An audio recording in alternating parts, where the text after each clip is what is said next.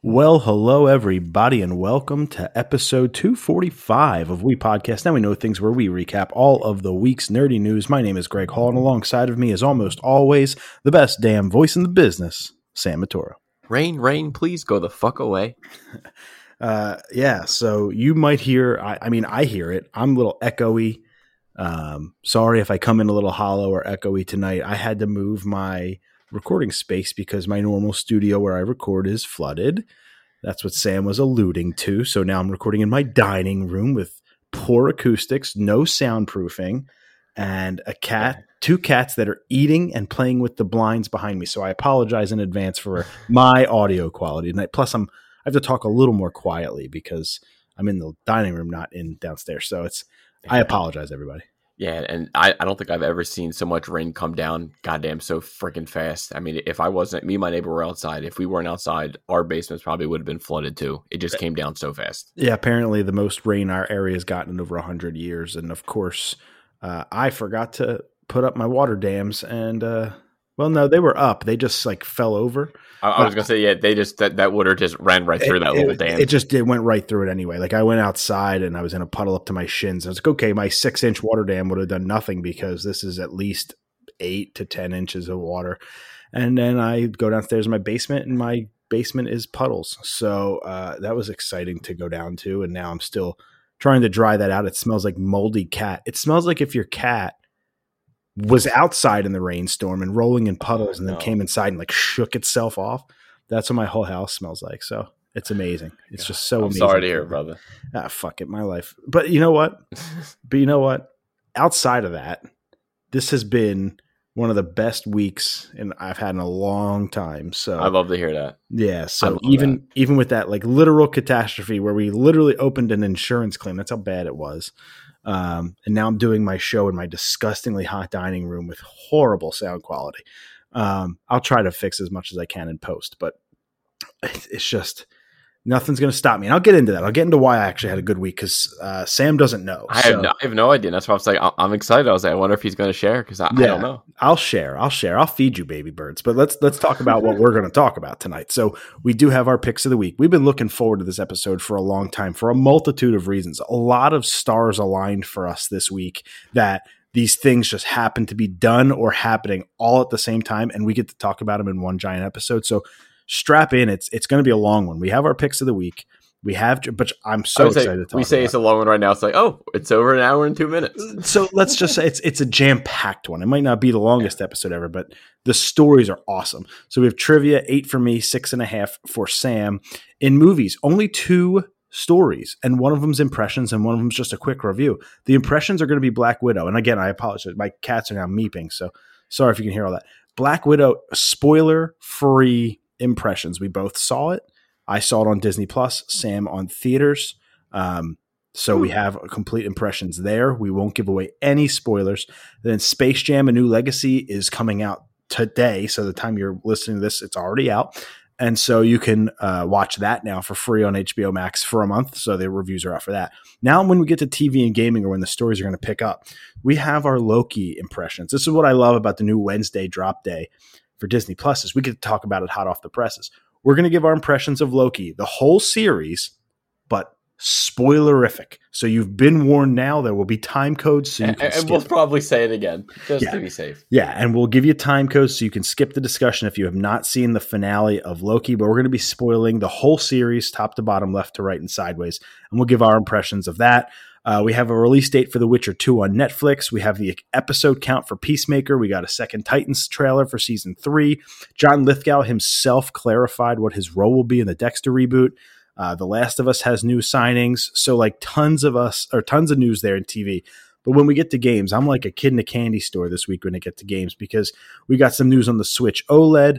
We have a brand new Switch competitor, kind of, has been announced. We have the review for Legend of Zelda Skyward Sword. Uh, if you've ever wanted Super Smash Brothers, but with Nickelodeon characters, stick around for the gaming section. You're going to want to talk about that. Pokemon Unite got a release date. Some other things have been delayed. Uh, so a lot of crazy stuff there. And then we even have another section tonight. We're going to talk about Netflix and the gaming division. We'll talk what that looks like. Uh, PSA, well, really Collectors Inc. or Collectors Org, whatever it is. They have made a big purchase in the uh, grading and collecting world. So Sam, especially, I'm sure has some thoughts about that. We have our top three in this space. And if you think it's going to be around gaming and game grading, you are absolutely wrong. It's going to be on French fries. Yeah, you, made a little post, I believe, on Facebook and Instagram, and I was like, yeah, th- th- this is it. Mm-hmm. We're going to talk about our top three favorite dipping sauces for French fries specifically, though. Like not for burgers, not for nug nugs, but for French fries specifically. And that's going to be fun. We've done our top three French fries already. So now we get to talk about the sauces we enjoy dipping them in. And as a matter of fact, we got a couple of listener top threes as well that chimed in and I was like, just give us your top three, man. We'll read it. Happy to, to promote some friends who who have some podcasts that we'll talk about because we're not a podcast that gatekeeps other podcasts. Uh, yeah, that's right. I'm talking about you. Uh, oh, in, in music, it's been like six years. Uh, in music, uh. a band that we interviewed right before, literally right before the pandemic. I think the night we interviewed them is when the NBA shut down. Um, they released a new single, one of my favorite bands, so I'm excited to talk about that. And then Sam has a prime PSA spotlight before he gets back on that WATA train. But before we get into all that, I do want to talk to you about why this has been such a good week. Sam, do you have your cell phone on you? I do. Cool. Um, so again, like shit ton of rain, flooding in the basement. The studio's fucked. I can't go down there for a while. My ch- couches are upside down. My carpet's trying to dry out. I've rotated 15 towels for four days straight, just trying to dry it out. And it smells like horrible wet cat and all that stuff. I haven't been able to play PlayStation 5, none of that, but or watch TV on like a good television. Uh, but other than that, listen, we had a couple baby appointments this week. Baby's healthy, happy there. You know, that's a month away. So it's wild to think that. And then um, I have an idea. Oh no! I mean, my friend, whatever you think it is, there's more. So I just sent Sam a text. When he opens it, of course, and he ordered Nintendo Switch OLED in white. I got one of the pre-orders, brother, with the white coin. Oh, baby, because I know not a lot of people got it. No, dude, these uh, these went faster than uh, Usain Bolt runs a race. Best Buy. Um, Best Best Buy. Buy has a really good, a really really good way to to prevent bots, and I really appreciate it. Like with bots, they're sent in, they just hit add to cart, and you can buy it, and then boom, boom, boom. What, what Best Buy does is you hit add to cart, and then it takes you to a second screen where it says just wait. We're actually going to make you click add to cart again after a certain amount of time passes. And if you click it again, then we know you're human and you can get in. So I click pre order. It gives me that waiting signal of like, please wait, please wait. And then while I'm waiting for it on my computer, I go on my phone and my iPad. I click pre order too. just whichever one turns yellow first. And I'm just like literally like side to side, like a cat out a window, just looking back and forth like he's watching Wimbledon. And I'm just like, which one's going to go? Which one's going to go? And luckily, my computer turns yellow. I click that as fast as humanly possible, and I was able to get one. So I have a, a white Nintendo Switch OLED um, but the day is not done. And that was today. The day is not done. But Sam. He said, I just sent you another image. Oh, you he said I splurged and I got myself a Microsoft Xbox Series S, the 512 gigabyte all digital console. Which was cheaper, which was cheaper than the Switch. Uh, yes, it was fifty dollars cheaper. Huh? Fifty dollars cheaper than the Switch, but in one day, today, the fifteenth of July, I was able to pick up a Switch OLED and an and a Series S within an hour of each other, which was all in the same hour. So it was like wild from three to four. You were due for some some good luck, huh? Yeah, so I finally I'm gonna get uh, Game Pass when I go pick up the console, and then when the Switch comes out, it comes out with Metroid Dread, so I'll play the shit out of that. But that that's good. And another piece of it was I got super duper inspired to stop eating like shit and I'm like one of those dudes who, when I get on a track, I stay on that track for a while. But the second I get off of it, I'm off of it. So I told myself, like, this is a good mindset to be in, but it's not going to happen. Like, I'm not going to do right by my body until at least this baby comes because it's just too hard right now. I'm So, not yeah. gonna do right by my body. So no, I'm making excuses and I admit to that, but it was just a very nice week. I had a really good work week too. So like outside of personal, like professional, I had a really good week at work. So and uh we got asked to review a record that I would have reviewed anyway. And so uh, now I got a free advance copy. So it's like this is just a good week. Just Um, besides the damn rain. Other than that, it's been a good week. Yeah, and you know what? I love the rain and we watched it out the door. I just didn't know it was coming in the back door at the same time. Yeah. Yeah, you always gotta watch that back door, brother. I was like, I got the dams. I'm fine. Ashley texted me. She said, Hey, uh, do you want to check the basement? I said, I actually sent her that meme with the dude who's like taps his head and he's like, I got you. And I was like, Yeah, we're fine. And then I was like, You know what? Let me go downstairs. And you go, Oh, like splish splash. I was like, Oh, but you know what? You take what you can get, and home owning sucks. But uh, I loved it. But I, that was my week. It's been a really good week, and I'm just thankful to, to be here. And I'm really happy to be doing this episode. I got a lot of things to talk about with Black Widow and Loki. So I want to get to that. So before we do, let's start where we customarily do, Sam. Let's start with our picks of the week. And- And my pick of the week this week, it's it's more like you know, don't always listen to the critics. Kind of go for yourself. I saw Dynasty Warriors on Netflix, Hmm. but my my caveat with this one, I, if you you really had to play the games, I feel like to really like like this movie because you know you know this type of movie that it was this movie was filmed kind of like all over. I know it took like basically over a year shooting wise. An, actor got hurt in an eye, and he in New Zealand he came back, and it was like they delayed it for like eight months, but came back and finished it with his eye all messed up, but he still did it.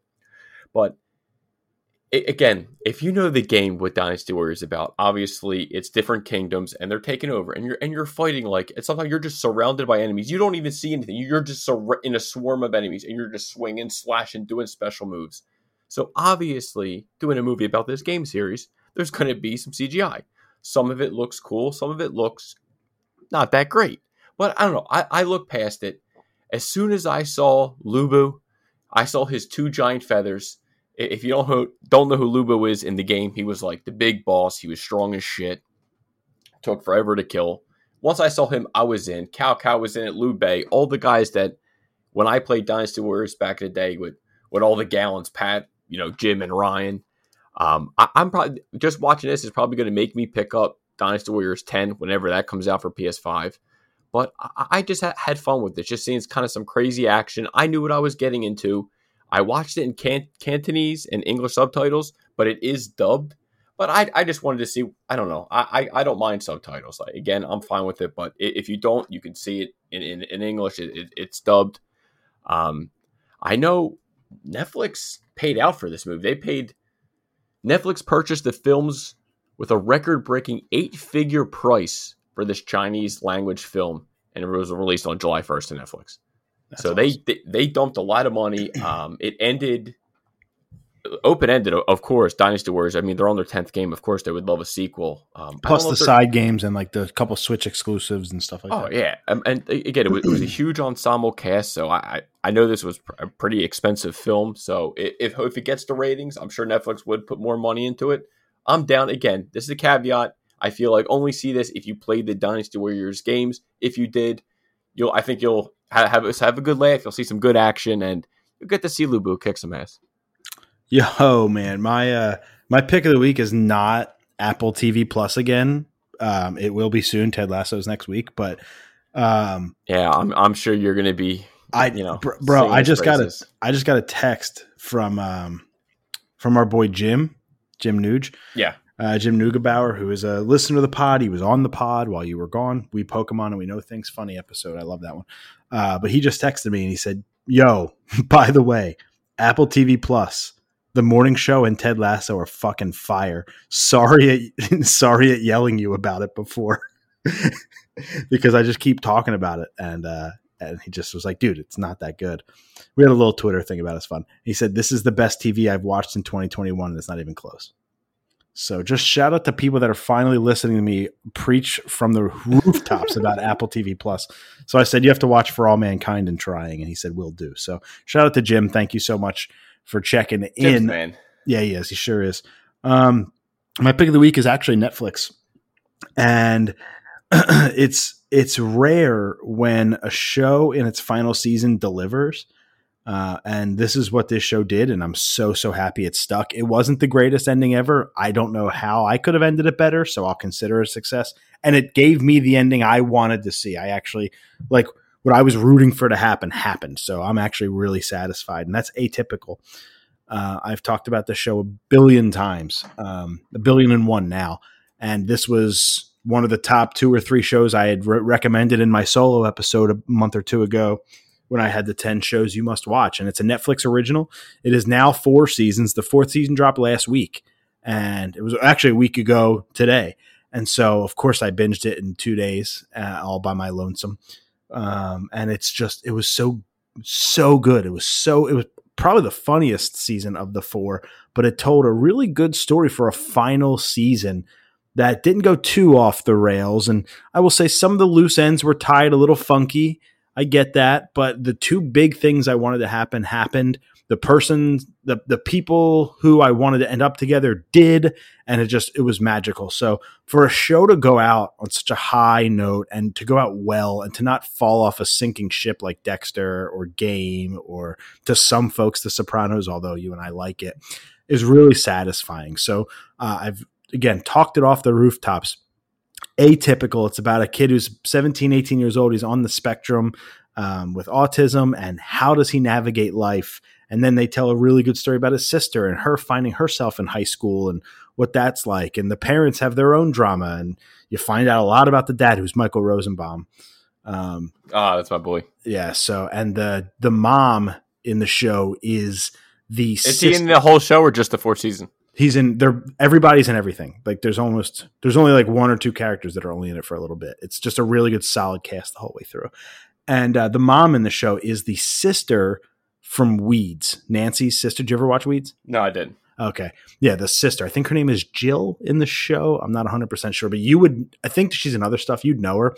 Um, but just a really really solid cast super funny show super heartwarming. It's not like a high school thing. It's not a degrassi thing. It's actually a good legitimate show. It just happens to take place around a family with two kids that are high school and college age. And i just i loved it. I can't talk enough about it. It's super good.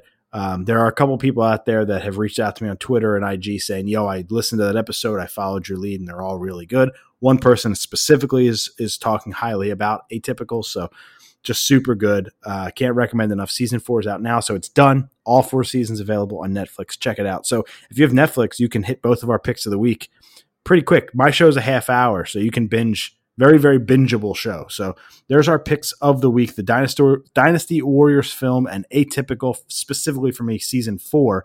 Let's get into trivia, Sam. Eight for me, six and a half for you. I'm going to give you the question. Yeah, I I need I need something here. If you're a Tom Hiddleston fan or an Oh, Owen or an done. Owen Wilson fan, Done. you, you might be able to get this. Besides Loki, what other time travel esque film did Tom Hiddleston and Owen Wilson star in together? I know it. I know it, and I know who directed it. He's the creep. It, uh, I, I know it. I Like I, he's a creepy dude, or he, or he directed it's the based- movie Yeah, he's. I think Hiddleston plays uh, a painter. Um, Midnight in Paris. Yes, that's correct. I, I own it on Blu-ray. It's actually fantastic. But you know what? Screw it. That's my pick of the week. Midnight in Paris. Mike, Michael Sheen. It's it's a fantastic movie. See, uh, Rachel McAdams is in it. Yeah, Yeah. See, now it's all come back to me. All right, God knows I needed that point. All right, here we go. What Vin Diesel film was sued for its original title Diablo by Blizzard and Entertainment, who already had a game by the same name? Uh, I what? What Vin Diesel film Yeah, was sued for its original title Diablo by Blizzard Entertainment, who already had a game by the same name? So what movie? oh, gotcha, gotcha. So the name of the movie was Yeah. Diablo, and then they got sued. And they had By- to change the name. Okay, got it. By Blizzard. Um uh I'm assuming this is an older film, probably like early 2000s. So give me a hint or give me the answers. I mean, not a I was hint. like, give, want a me, hint? give me the what- answers what do you and? I'll just an answer. What do you want? I'll just pick the movie that's closest to like 2000. Okay, you have A. A Man Apart, B. Babylon AD, C. Hmm. Pitch Black, D. Mm. Boiler Room. All right. So which one of those could have been called Diablo? Definitely not Pitch Black. The Boiler Room's a good one because its Boiler Room is like a hot thing. So I'm between that and A Man Apart. Um, Boiler Room sounds like it's too obvious. What is it? Eight to seven and a half here now. It is Eight eight, to to, seven. seven and a half. Yep. All right, I'll go Boiler Room. I'll I'll, I'll fall for it. It's probably A Man Apart. I'll Correct. You're incorrect. It is a man apart. You talk yourself out of it. Every, No, I never talked myself into A Man Apart. I went with Boiler Room the whole time. I just But, but you were like, ah, it's too obvious. I was non-committal. Oh, oh. Because you were like, I was like, oh, he got it. Okay. I was non-committal. I don't know. I didn't know the answer. It would have been a wild guess. I don't like that. I like when I like have an idea, Yeah. you know, so I feel like I'm not just grasping at straws. All right, so it's eight for me, seven and a half for you in our race to eleven, win by two. It's 20 minutes into the show, and we're just now going to start talking about it. We have our spoiler free, again, spoiler free impressions of Black Widow. We both saw it. Did you see it just one time or a couple? No, just one time. I you know, just one time in theaters. First Yeah. time since Sonic. Good. That's the Me beauty. and, me and Neilman. That's the beauty of Disney Plus is I can watch it a couple times. I didn't, but I could. Yeah. Um, and I did watch, admittedly, I did watch both of Ryan Arey's Screen Crush videos on it. So, uh, you know, some of my opinions are, I agree with them, but I didn't think of them. Um, but I'll open it up to you first. What'd you think? Uh, right, just right off the gate, I enjoyed the film. Um, I, I think it was, you know, it was almost a similar copy of Winter Soldier. Um, I First time I'm hearing it. eh, well, what do you think? The big ship fell down. Well, I'm thinking, don't remember, no spoilers. You know, that's all I'm going to say. That's, that's the only mid, mid little thing. You have that. There's something else happens that was kind of, you know, really important in Winter Soldier. Yeah, a lot of, a lot of like Bourne movie comps. I, here. I, I don't know. I felt they just they played this one safe. What, what, a good move. They, they didn't have to take you know take a risk or anything. Um, Mhm, mhm. You know there were there were some things I obviously I didn't like. It definitely wasn't a perfect film, but you know again we still should have had this film ten years ago. Mhm, But uh, mhm. of course she, she was fantastic. The cast was was really good. And you know just just some nitpicks. How about yourself? Um, I neither like like I neither loved it nor hated it. I just thought it was fine. I mean, it, it, to, um, my bar for Marvel is you just have to be better than Captain Marvel. That's the bar. Well, then And- this movie and- succeeds if that's your bar. So, and, and people say, "Oh, you're you're sexist." It's like, okay, I'll put Captain Marvel and Iron Man three. That's the Marvel bar. You have, but Iron. Man three has Gwyneth Paltrow. You sexist. Well, Every movie's not, you know, but you guys. No, no, no, no, no. I could probably think of an all male movie. Where's it? No, nope. I was going to say Sandlot, but then you got Wendy Peppercorn. Again, you know, shit. Even, even, in Magic Mike, I'm sure there was a chick that they were Olivia. Olivia, Olivia Munn was in that movie. There you go. Um, but again, I thought I neither loved it nor hated it. I just thought it was okay, and it was. You know what it was for me, Sam? It was a nice return to Marvel movies It, it was good to be back, huh? Yeah, because uh, Movie. It, it because was. I it told was my you, welcoming back to the movies for me. It was like, yeah, and know, that's what I don't want. I don't Yeah. want that to influence your appreciation or love for the film just because it's been a while. You know what I mean? I, Yeah. I want it, the film to be, you know, I guess judged on the merits of the No, movie. and, and, and the things I, I would want to say, obviously, I can't because that would Yeah. be, you know, spoilers. we'll do spoilers next week to give people a chance, but I just, I, I neither loved nor hated it. But what I, well, I guess what I liked, I liked, and what I didn't like, basically Taskmaster, um, and and kind Yeah, of that- that's one of my. I'll just, I'll just say that was one of my gripes, and another I, subplot that I, I was so close to calling it correct. I Yeah. was off. I'll, I'll tell you off who I thought it was. Yeah, and and I, there was just again there. I'm to not nitpick this movie because I just no offense, I don't think it's important enough for me to sit there and nitpick it with a pen and paper like I used to for Game of Thrones and Endgame and stuff like that. Because this is a movie. I told Ashley, I said you should watch this, um, and I don't have to see it with you because I'm cool if I never see it again. But Yeah. what I you know, but what I'll say is, it, I've told you a bunch recently how I'm kind of in a superhero fatigue and specifically Marvel. And um, this movie wasn't. It was and wasn't like a copy paste Marvel movie. I I did get a little bit more of a Bourne, or at least just like an actiony, adventure type It was just Winter Soldier. I, I, I, Yeah, I- I can so when see so when you say copy and paste, it's like, well, I, I, don't know if I would copy and paste is the right word, but for it, for close. for for for the first solo film of new characters. like that's where I could see a copy paste thing coming because like a lot of the origin stories or like characters' first movies are the same beats. This one was a little different because obviously it's a pre-established character with a Yeah. who's already dead. Um, so like I, uh, it's for Endgame. Who gives a shit? but like, what? Here's what I loved about the movie: the first ten minutes and the end credit scene.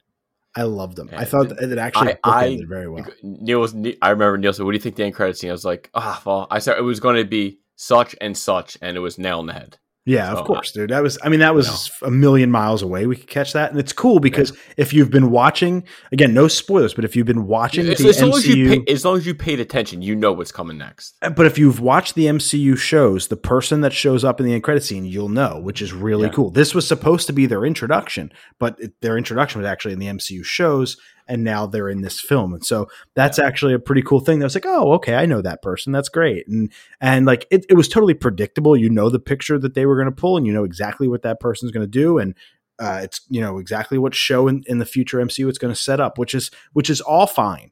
Um, but I you know I really did like the first ten minutes. I think the most when there's child Natasha, child Florence Pugh, and you know David Harbour without facial hair, which I'm not used to. Um, it was it was neat. Now again, without giving spoilers away, there is a part of the beginning where David Harbour is running and jumps onto an airplane. And they never show him get in the airplane. And then the airplane lands in Cuba. So he went from Ohio to Cuba on an airplane, hanging on the wing, didn't die from asphyxiation. And when the plane touches down, in any person, that velocity momentum is going to fly you off the wing and you will get run over by the plane. So, in no world should that scene have happened. Well, I, I mean, I guess they, they want you to believe he is, you know, Captain America. He's Russian's version of Captain America, so he would be able to survive that somehow. Plus, I liked it. Plus, I think that he found his way in the plane eventually. Yeah, he, he shimmied his way. Yeah, that's right. Yeah. So, I- I- shimmied across the so wing of a plane like the thing, thing- from the Twilight Zone. Wh- One thing I'll say about it, I, I felt a lot of the comedy fell flat. Um, see, I disagree from uh, Florence Pugh and David Harbour's perspective. I think they were really funny. I think they they stole the show. Everybody's right when they say that, but I No. think all the rest of the comedy missed. for And then my and my next point was saying my favorite was Florence Pugh. she was great. She Like- was, I you know the, the one joke that the tagline of the thing I was eh it was it, it was like a, a kind of a miss for me in in the theater was it was literally quiet like I, I where I think where Was it was it a wanted packed theater? it was I, it wasn't packed but there was people there and where they wanted laughs that there would you be like uh, like you know you'd, you'd get something like that so it's, I feel like some of the like some of it hit don't get me wrong David Harbour's great we we like him as an actor he was oh, you know he, he of course delivered Yeah. um, you know, there, there was some nice little tag that I think, what's his name even said. I don't know if it was Charlie or if it was um Ryan. if it was Ryan, where the tat where he had the tattoos of the of the girls' names on his arms. Like Yeah. I, I thought that was a nice touch. Well, they went through a lot of his tattoos, and like there is a lot of like specific detail and attention to detail that in the backgrounds and in the tattoos and stuff like that. That is that is really neat, and you could tell this movie was supposed to be two years ago. Like you could tell um, that it's kind of just been sitting in a can for two years, but at the same time, like I didn't love it extra because ooh, I get to watch a Marvel movie again. I've been feeling that way since Falcon started. I told you Falcon could have been a movie, and then Yeah. Loki probably could have been a movie too. Yeah, so like so And it, was it was it was just it was a nice little thing. I'm glad it exists. I didn't hate it. Again, I you know, I never wanted to hate it. I was just indifferent towards it before it came out. I'm still kind of indifferent towards it. Like I don't have an urge to go see it again. I'm not going to like jump up and down like other people I know. Like people were saying at work, this is the greatest thing ever and you should know who I'm talking about here. And I was like, "Bro, I think you have a little bit of like you made fun of Sam for this four years ago with Justice League. Like he finally got to see it, so he loved it. I think you kind of got a little bit of that going where you finally got to go back to an IMAX, so you're like jacked up about it. Like it just didn't do that for me because I watched it on Disney Plus. I didn't. I mean, I mean, hey, if people, if if someone felt like it was the best movie, hey, I'm, I'm not going to say you know Disney. I'm just going to say, hey, I'm glad you felt that way. You know, That I shine still will wear. It was on. It was on the. It was on like the mid to upper tier of, of Marvel films for me. Th- that that shine that shine to me will fade. Like that's that is on first watch in a movie theater for the first time in a year. Of course you're gonna like it. You're just happy to be back. But if you go watch it again, you're start to pick out the flaws. Think about me with Captain Marvel. I thought that was a really good movie, and now I will never watch it again. It's just it's not good. So except for the stuff like the Game Boy that was fat. Uh, that, I mean, it, it, it's good to see that opening week and that it, it, it made sixty million just from that Disney Plus, which does not bode well for theaters and does bode well for the future of Disney Plus premiere access and shit like that. For more, like, I wouldn't be shocked now if Shang Chi does decide to go to, to premiere as well. Like, it just wouldn't shock me.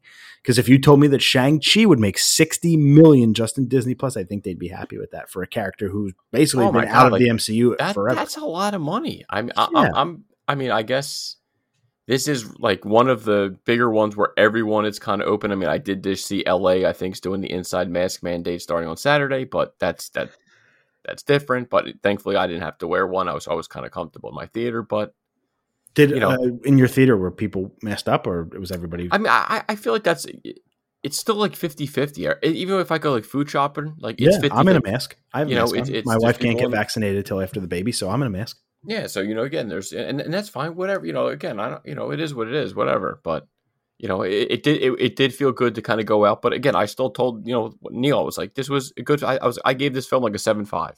Ooh, okay, okay. I'm at a six. I'm just at like a it was fine. I think it was better than Captain Marvel. I think it was better than Iron Man three, um, better than Thor: Dark World. But like, I'd put it probably from an enjoyment perspective, probably right around Age of Ultron, just like a six. Oh wow. Oh, I say I, I thought this was I thought this was a little I enjoyed this more than Age of Ultron. I don't hate Age of Ultron though. I, am I'm, I'm one of the few that doesn't hate it. It's bad, and I admit that, but yeah, I don't hate that movie.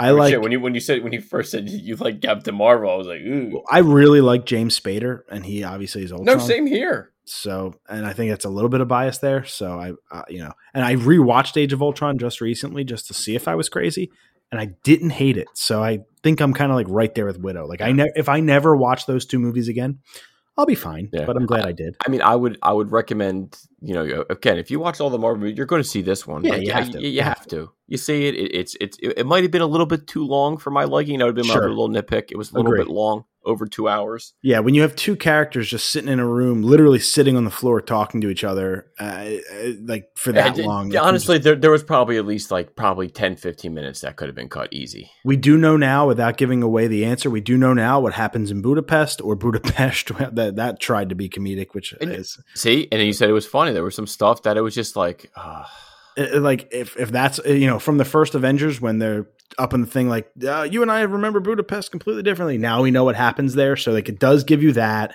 The, the end credit scene totally sets up a future MCU project, so yep. we have that. Um, so it's not like a wasted it, like it, it does the, it, it, does the job what it should have done 10 years ago. From an mcu perspective it's a must watch because like you, you just said sam if you've seen the other ones you're not going to skip this. So from like that angle sure it's a must and, watch but like it's the 24th marvel cinematic universe movie.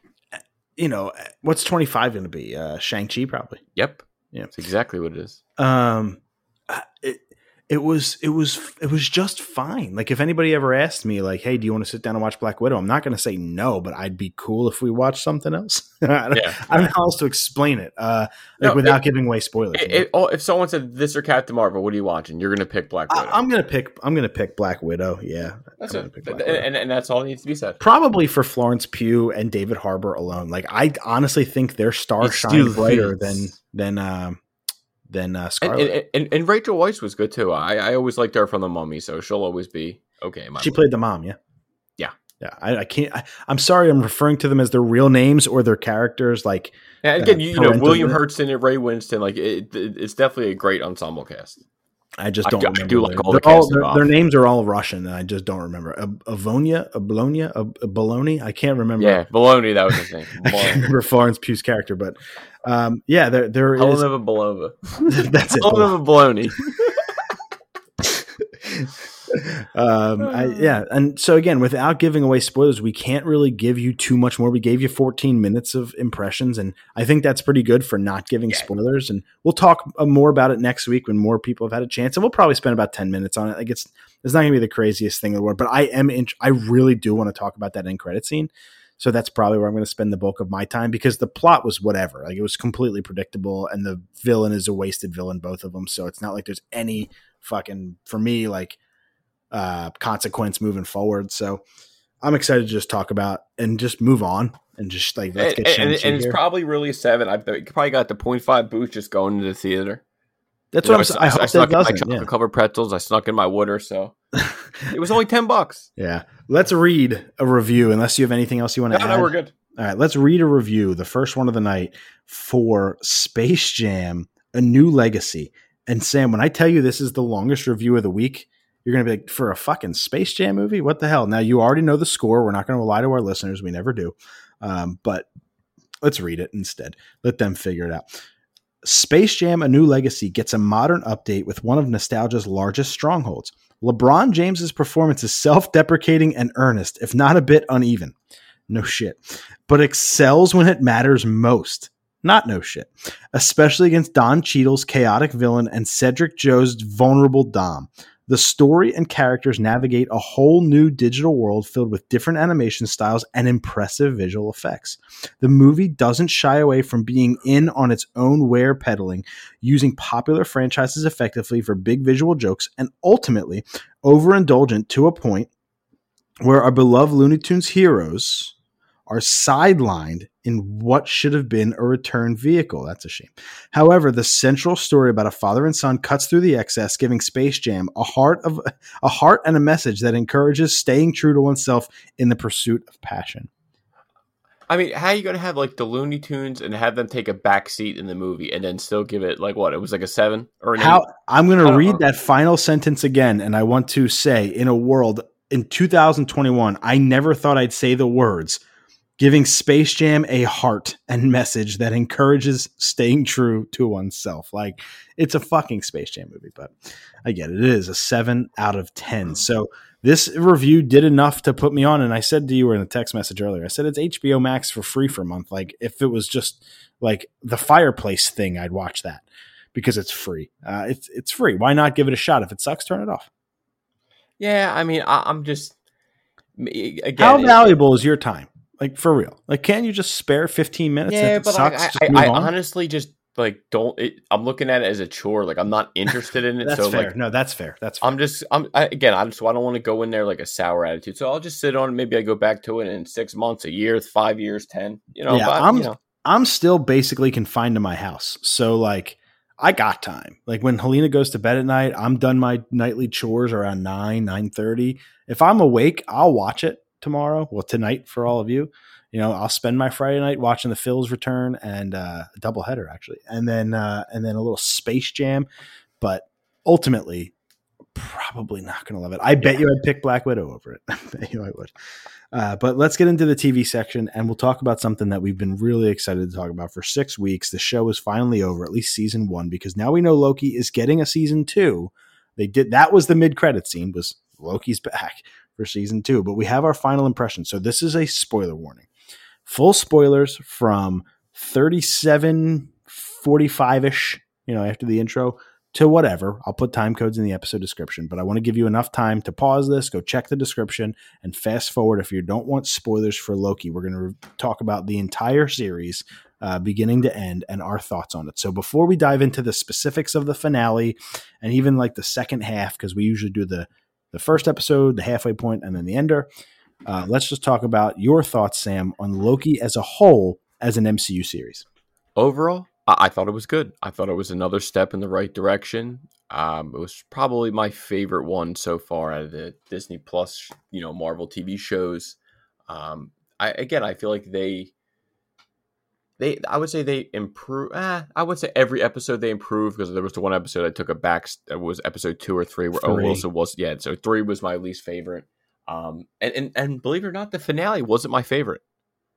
But Oh, I, me neither. I, did, I yeah, I'll get to it. I, I I still think I think my favorite episode is five, four, six. That's in probably that order. Um, did I say last week that five was my favorite? I think Yeah, yes, I- yes, five, five and one. That's that. Yeah. That's my favorite. Five and one. Yeah. Um. So uh, you know, again, um, yeah. I, I, as a whole, it was. I would. I'd probably say solid eight for me. Ooh, yeah. Yeah. You know, it, did, it didn't blow the roof off. Again, like I know Hiddleston's great. I, I love Owen Wilson in the role. Um, Well, they tried. it- they tried it- to go somewhere original with it. They didn't Yeah. go off of a book. Like they just kind of made an amalgamation of a lot of different things, and so Yeah. it is for all intents and purposes, an original story. So they tried. You got to give them points for that. Yeah, that's why I give it a solid eight. Yeah, not me, not me. So this is a nice little Oreo sandwich between WandaVision and Falcon. This is right there in the middle. I think, you know, so far WandaVision has set a bar that nobody has been able to live up to for me. Not only in the fact that I, that's my I think lowest it's bar. not only in the fact I think it's a superior show, but I think it did the most for the MCU. And I know that that's crazy given what happened in Loki's finale specifically. Um, I get all that. Falcon didn't really do much for the MCU as a whole. It did something for those characters, and it felt just what the hell was that? It felt just like a movie. Um, this could have been a movie. Like literally, it was it was almost like a three act structure, two episodes at a time. Um, and five was phenomenal. But the problem that I have with the finale, which I actually thought brought my experience down, the villain was awesome when you find out the final villain, and I'm glad that that's introduced. But like, I it, it, has cemented to me. I just don't love time travel shit. And I've said that a yep. million times. And like I was willing to give this one a chance to see how they do it. And it just did exactly what I thought it would. And it was like, God damn it. Like I don't care. It was a nice little twist ending. I like that. Um, that Owen Wilson doesn't know who Loki is and thinks he's a paper pusher, which was fine. But the finale. And correct me if i'm wrong. Like if you disagree with me that's fine. Like i'm totally willing to be wrong about this. But the finale it was like 45 minutes we'll call it. Um and i would say a good 35 minutes was three people in a room talking. And if no, it wasn't it, it was they, two other people in a different room talking. Yeah they had uh you know, again, we're in spoiler warning here, right? Like, yeah, you know, spoilers, it's been please. total, totally, totally spoiled. So they, they tease and say, you know, conquer. You know, he he does say that, that that was one of his titles. He was called, and he does a lot of talk and a lot of stupid shit that I probably could have been cut. To my, you know, you know, a lot of shit that he was talking. And he's great, by the way. He's in like Lovecraft Country, yeah, and, and, and, that's Ant-Man great. I didn't care for his version. Like, I mean, to, to the, I, I just don't care for Kang. Maybe you, maybe this time travel. Kang, I in the Marvel world, I Kang as a villain never did anything for me. I He's, he is no Krang. I'll tell you that.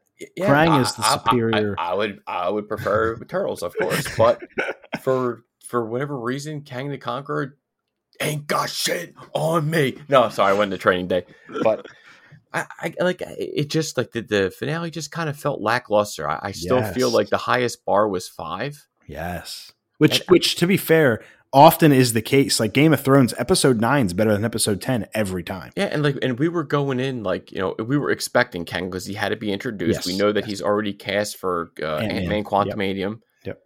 Uh, so I again like I, I I love Hiddleston. He or he just said in an interview he'll freaking play the role forever if they have him. So it, it, he's not leaving anytime soon. As long as there's stories to tell, he ain't going nowhere.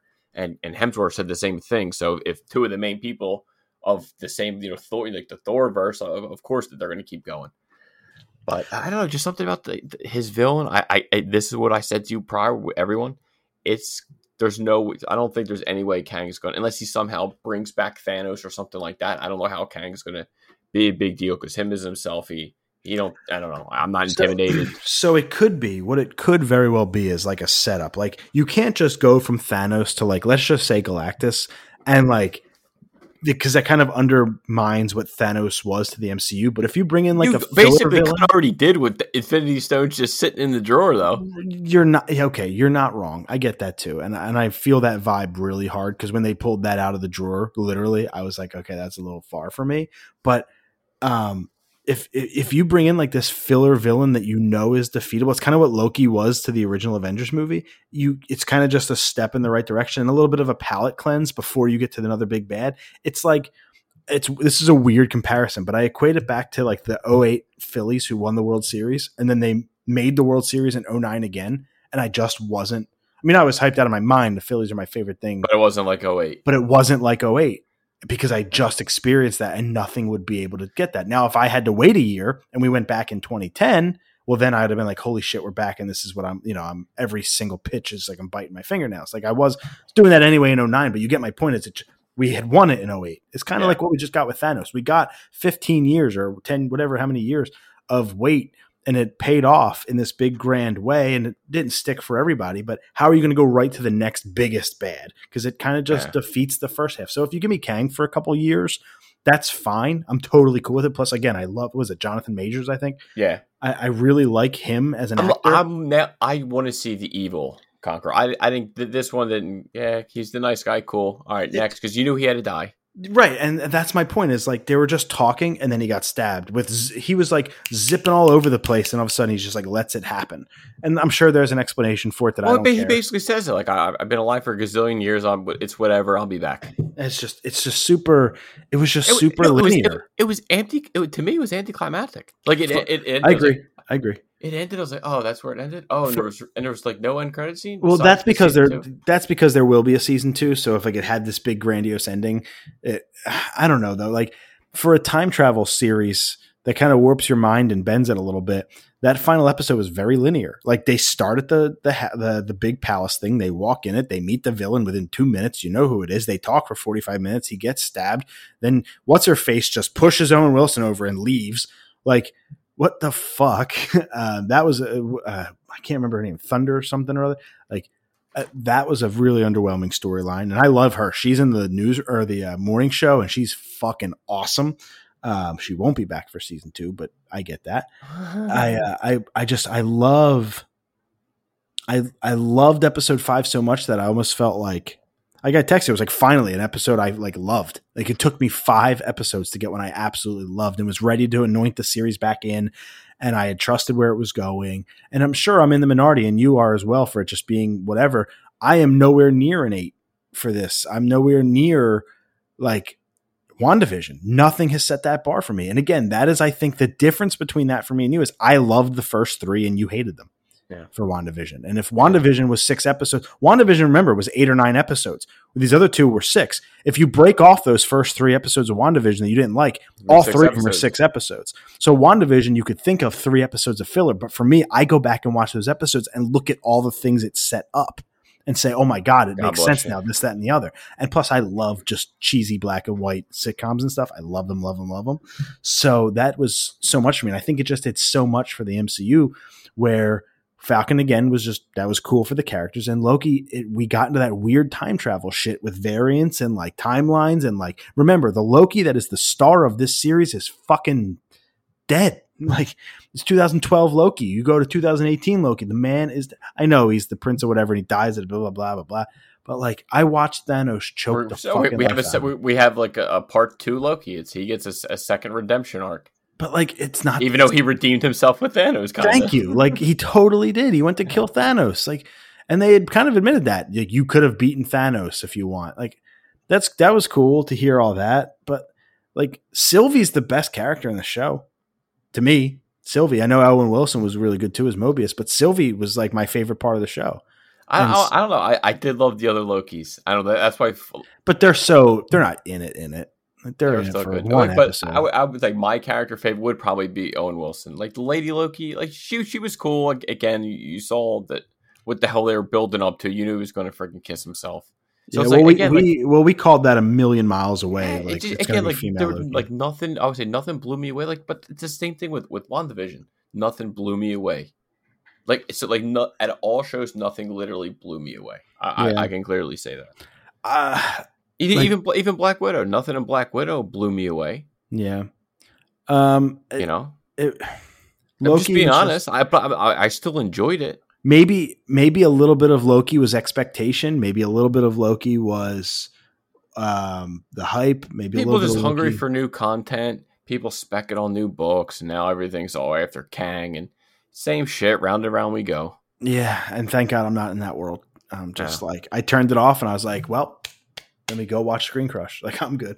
Yeah, Um, I, it sounds like though we're not in the minority um, around Black Widow, like we are in the minority around Loki. Like it feels like Loki.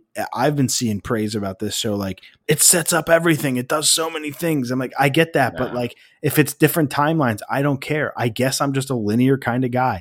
And that's not because I only have a one track mind. No, I'm cool with like multiple storylines and stuff like that. But you could do multiple storylines in one timeline in one universe. I just yeah, but not like but not with Kang.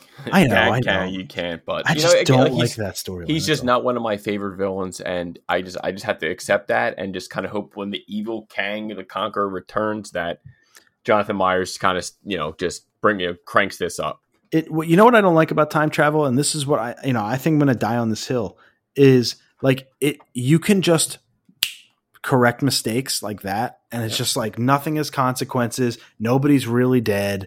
Like it, you know, if you fuck something up, oh well, it happened in a different timeline. Let's just retcon it. And it's like, man, the, it it gives no bounds to storytelling, and like literally anything is possible. And I just don't like that. I want a coherent story that makes sense. You want to watch something in one timeline that makes sense? Go watch Chernobyl and be like, well, fuck, I got this it. actually happened. This, yeah, go Yeah. watch Mighty Ducks Game Changers. Ain't no time travel on Great that. show. It was and it was beautiful. I love that show. So it, Loki was just, it was just okay to me. Like I did, I like it more than Falcon. It's- did I like it more than Black Widow? Yes, but to me, it didn't. It didn't touch Wandavision. So It's it's it's definitely worth the watch, especially if you're watching all the Marvel stuff. You're gonna watch this because you're wanting to stay connected because it it there's little pieces that that do connect. And yeah, again, we'll watch season two because we're suckers. yeah, and, and I'm gonna probably get DMs and say and you know tweets and stuff like that saying like you're wrong and thank you for telling me that my opinion's fine. wrong. And, and hey, if you guys well, no, you don't tell me my opinion's wrong. no no no, I'm That's saying my if- opinion if, you guys loved it and it was your favorite show, like that, that's awesome. That's great. for Can't sure. wait for season two. For sure. And I am looking forward to season two. I just, I'm waiting for another Marvel show to hit for me. And the problem is the next one's animated. So that's already going to be an uphill climb. And the one after that's Hawkeye, which is like, I don't give a fuck. It's now, like I the, do, one, the one I care the least about. But Exactly. Don't worry, Moon, Like- Moon Knight's coming, baby. can we get to 2022? Like with the shit that I care about with Ironheart, Knight, Moon Knight, She-Hulk. Like that's the stuff I'm super psyched on. Plus, like Marvel shows will kind of have their footing. So we kind of like, the, you can expect even bigger and better things. So I'm I'm definitely looking forward to Marvel shows still, and I I think I prefer the TV show Marvel format to the movie Marvel format because of the pause button and the rewind and little smaller chunks. But at the same time, I think to myself like we could have cut I don't know two episodes worth of shit and just given us a two hour movie and everything we could have just moved on with our lives Yeah. with with Loki um, and even Falcon. So you know, hate me, love me, whatever for my opinion. I, I just I w- I wanted a little bit more, and uh, you know that's that's where I'll land on Loki. No, nothing. I No, no. I, I, again, I, I don't. I don't even know what, what more to add because we, we basically said everything there really is. It's I think it, it sounds like you liked it a little bit more than me, but that's not. I don't think that's shocking. I mean, this I was point. yeah. If you like, it, makes sense. I like this more. You like you know Wandavision more. We both got a little bit different tastes. You know, makes perfect sense to me. yeah. I'm just a sucker. Plus, I mean, you know, Elizabeth Olsen. She's- I mean, she's she's she's beautiful, but I can't ba- just base off her looks of that. It was a better show because it, again, the, even the ending, I was like, okay, again, everything that, that kind of happened at the end, it was by the time it happened, you already knew what was happening. I was You what I referring mean? to her acting chops, but yes, she's also a very pretty, very pretty girl. But I think she's like my favorite, like actor. Olsen, well, that doesn't take much. Have you seen It Takes Two? I've seen It Takes Two. Uh, all right, let's move on. Uh, spoilers over. Right around the 53 minute mark. Spoilers over. Let's get into some news because we got a lot of news tonight that we still have to cover in TV, and then Sam will take over in gaming before we get more news after that. So, The Witcher season two will hit Netflix December 17th. So, you get a little Christmas present. The whole season dropping that day. Christmas come early, and what was it? Was that ten episodes?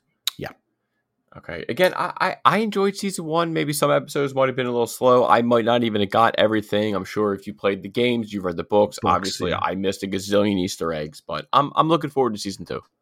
I- Yeah, I, wish you would give season one a chance again. I did. but- Oh yeah, again. Yeah, you did say again. Yeah, I did. I just man. yeah. If you know what I started watching, I started watching See on Apple TV Plus, the Jason Momoa Yep. show where everybody's blind. Looks awesome. Um, and and it's just it's it's it's decent, but like I get a lot of Witcher vibes from that, and I got a lot of See vibes from Witcher, and I'm like, I don't need two of that. I'm good. Wilderness, I got it. Geralt, I got it. Sex, I don't I don't have it. So it's like let's rock and roll. Let's rock and roll. Uh, Peacemaker will be eight episodes. We finally have the official episode count. So January 2022, we have the date. Well, we have a window at least, and now we know eight episodes. HBO Max that drops weekly though. They might do HBO Max sometimes drops two or three episodes at a time. I wouldn't be shocked if Peacemaker drops the first two or three uh, and then gives us weekly from then on out. That seems to be the trend for them. And it looks like uh, Gunn directed five of the eight episodes. And, That's and it says the premise is the series will explore the origins of Peacemaker. Nice. And John Cena's the man. I think he's such a good actor. He's so he's such an underrated actor. He's really good. But um with this uh I love I think it's like a really good in between from Netflix and like the Disney Plus style of all of them at once and one a week. Like to drop 3 and give you that really good taste and then go weekly from that. I think that's a really good like uh compromise. I think so. I- dude, we're, makes me even yo, we're three weeks from Suicide Squad. I can't freaking wait. I, We're again, one we- week from Ted Lasso. we we said it that he's probably going to steal the movie. That I'm sure he's going to we're going to laugh our asses off, and then we're going to then it's going to turn our excitement up to freaking ten to actually see this series. Titan season three got a second trailer. I did not watch it because I didn't watch the first one. I want to stay away until I finish Oh, season two. God. But how hyped are you now for? Well, I mean, you've already been there, I, but, yeah, I but mean, I've already been hyped because I already knew what's coming. They we're getting Red Hood. This featured Red Hood prominently. We actually get to see Barbara Gordon. We see a little sneak peek of Jonathan Crane. We see some Nightwing kicking ass. Uh, we finally see our boy Gar. You know, Beast Boy. He's he's making it. You know, he's finally, finally, making his dude, rounds. finally, he was underrated from season one. I really liked him. Hawk and Dove's in it. Tim Drake's going to be in it. We're going to get Bruce Wayne back. And this one's just basically going to take place, I believe, in Gotham. So I'm actually really looking forward to this season. They all the cast said it's all their favorite seasons. I know I'm sure everyone probably says that, but just to bring Red Hood and and I know uh, Kern Walters on IG, he's been so excited about it, hyping like even the animated movie that came out with Jensen Ackles and even Brenton Thwaites with Nightwing says this is like the most action that they've had since, and it's his season. I guess it's his toughest that he did so far. So I'm interested to see where they take it. They act, they show you a little tease of Joker beaten. Just obviously, you know, it's Jason Todd with a Yeah. with a goddamn crowbar, so you already know that the origins there. And I'm I'm I'm just happy to to, to dive back into this world. I'll tell you, my two favorite characters from that show are still Hawk and Dove. That episode was so Oh, good. I agree. one. It was fantastic. Yeah, so I am I'm really psyched. I will get to season two. I don't think it'll be before season three premieres because of other stuff, but um, I think in my time away, um, eh, yeah, I think I'll, I'll catch up with season Yeah, two. di- dive back in. Come on, you're, we're getting close. I've watched the first 10 minutes of episode one of season two like 15 times, and I always think, I'm ready, let's jump. And then, like, I hit the 10 minute mark and I look at my phone and I'm like, well, fuck. I'm out. Nothing the show did wrong. I'm just fuck. It's where I go. You know me. I need, I get on like binge things and like, this just wasn't one of them, but I'll get there. Jonathan Lithgow clarified it what his role in the Dexter reboot will actually be, and we got it right. He said it'll just be a very small thing. I was on set for one day, and it will be in flashbacks. Oh, so it's it's one episode, quick little flashback, and that's it. And that's fine. There's a, little cameo. That, that's probably all they need. I still, uh, well, yeah, that's that's fine with me. Like I said, I you know I don't need no supernatural shit about him, uh, him in in the future or nothing. But I'm cool with a little flashback. I still would love it if he became for like one episode. no, the- and, and that was your idea. I mean, I still hope it's my boy. I the really devil on his shoulder, man. If he becomes the Harry character for just one episode, that'd be sick. Please, and then I like, still want Harry. Still and Harry. then like you see like a knife go through his head, and it's just Harry behind him. He's like, "I'm back." That'd be sick. It won't happen because that's just a stupid idea. But uh, anyway, The Last of Us on HBO has announced three, count them, three more awesome castings. And before we get into the actors being played, we get our Perry, who is like a new character for the show, and then we get Bill and Frank, who have I have asked for from the second the show is announced. Give me Bill and Frank. Bill is my favorite side character from the first Last of Us game. Unfortunately, we never met Frank, but we will now in the show, which will be hella sweet. And again, I'm glad to see. Of course, I mean, of course, your boy was going to get cast because he did have a major point in this in the actual game, so it only made sense.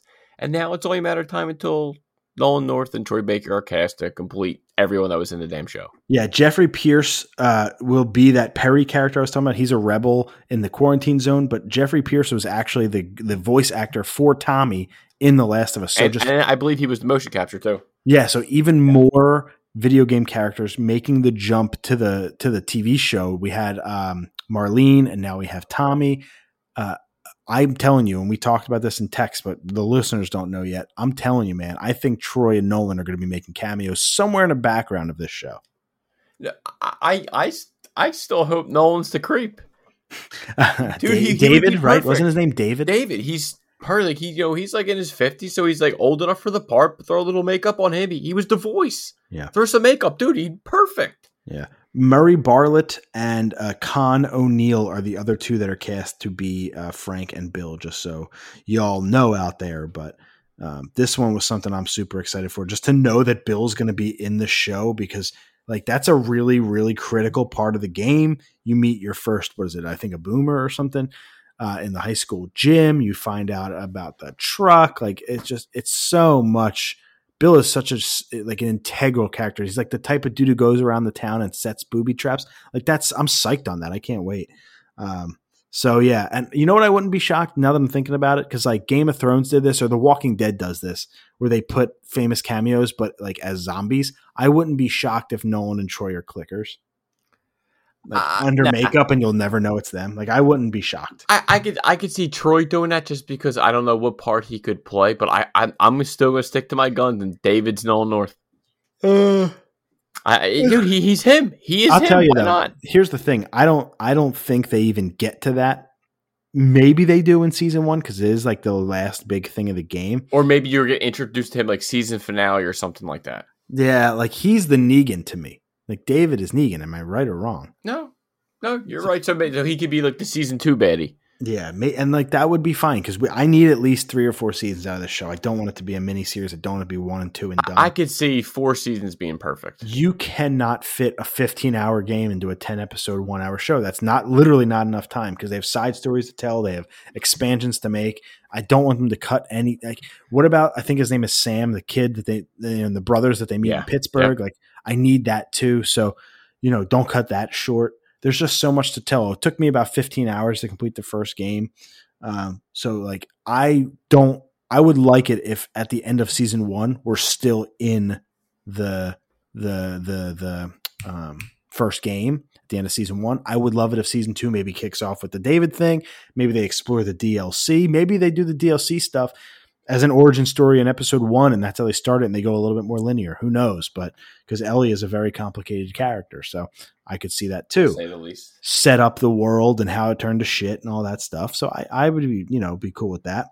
Um, but man, if I would also love it if season one just picks up where the game does, and whew, I'll just cry, cry. Oh, I'm cry. sure episode two yeah, I think that's probably where it goes. Amazon has canceled the Nicolas Cage Tiger King project. And I've said literally from the day this was announced that you're going to miss the boat on this, that it's not, it's going to be irrelevant by the time the show hits. Amazon realized this. Nobody gives a shit about Tiger King anymore because it was a fun thing. It happened right at the beginning of quarantine. It wasn't even fun. I thought it was. Everybody was talking about it. And then like May hit and people are like, nah, I'm still playing Animal Crossing, but fuck Tiger King. Like, nah, again, you're right. You called it, and I, I still haven't watched the show. I have no interest. Even I love Nicolas Cage. I probably still, even if this got made, I wouldn't have seen it. You're good, and I think they still have another TK project somewhere along the lines. It was either probably doing some something. doc. They'll suck every type of goddamn money they can out of this guy. But I, I think I'm over telling you to watch it because it's just. I mean, I haven't told you to watch it. And, and think about it, Amazon has stupid money, and they still canceled the project. It's just lost. That, says everything right there. We lost the type. It's done. I'll take it over in gaming. Pre-orders for the Switch OLED are live right now. So if you missed the first round, keep an eye out. My guess is you missed the first round if you're listening to this. Yeah, I was gonna say if you're listening now, you didn't get it. You're probably beat.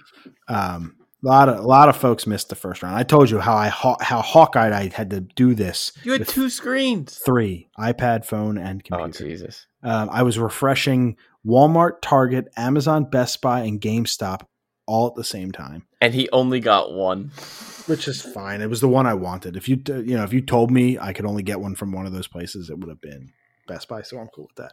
Um, and like I told you, I got it. I, I, you know, obviously I'll give you my impressions as soon as I can on around October 8th when that launches. Um, but they are live now. So what I would recommend you do if you really want the OLED, this is the same way I got the Series S and the PS5 is I I am very active on Twitter.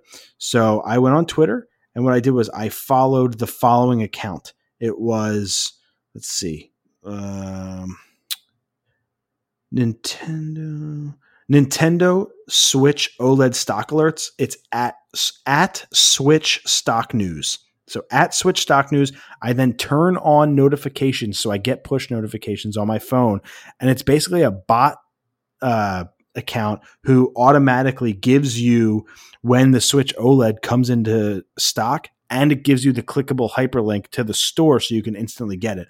Now, what I did was every morning when I wake up, I would log on to Best Buy, GameStop, Walmart, Target, and and whatever Amazon, and make sure I'm logged into those because if you're not, you could lose your thing, and it could you know you get to the cart checkout and it kind of fucks you.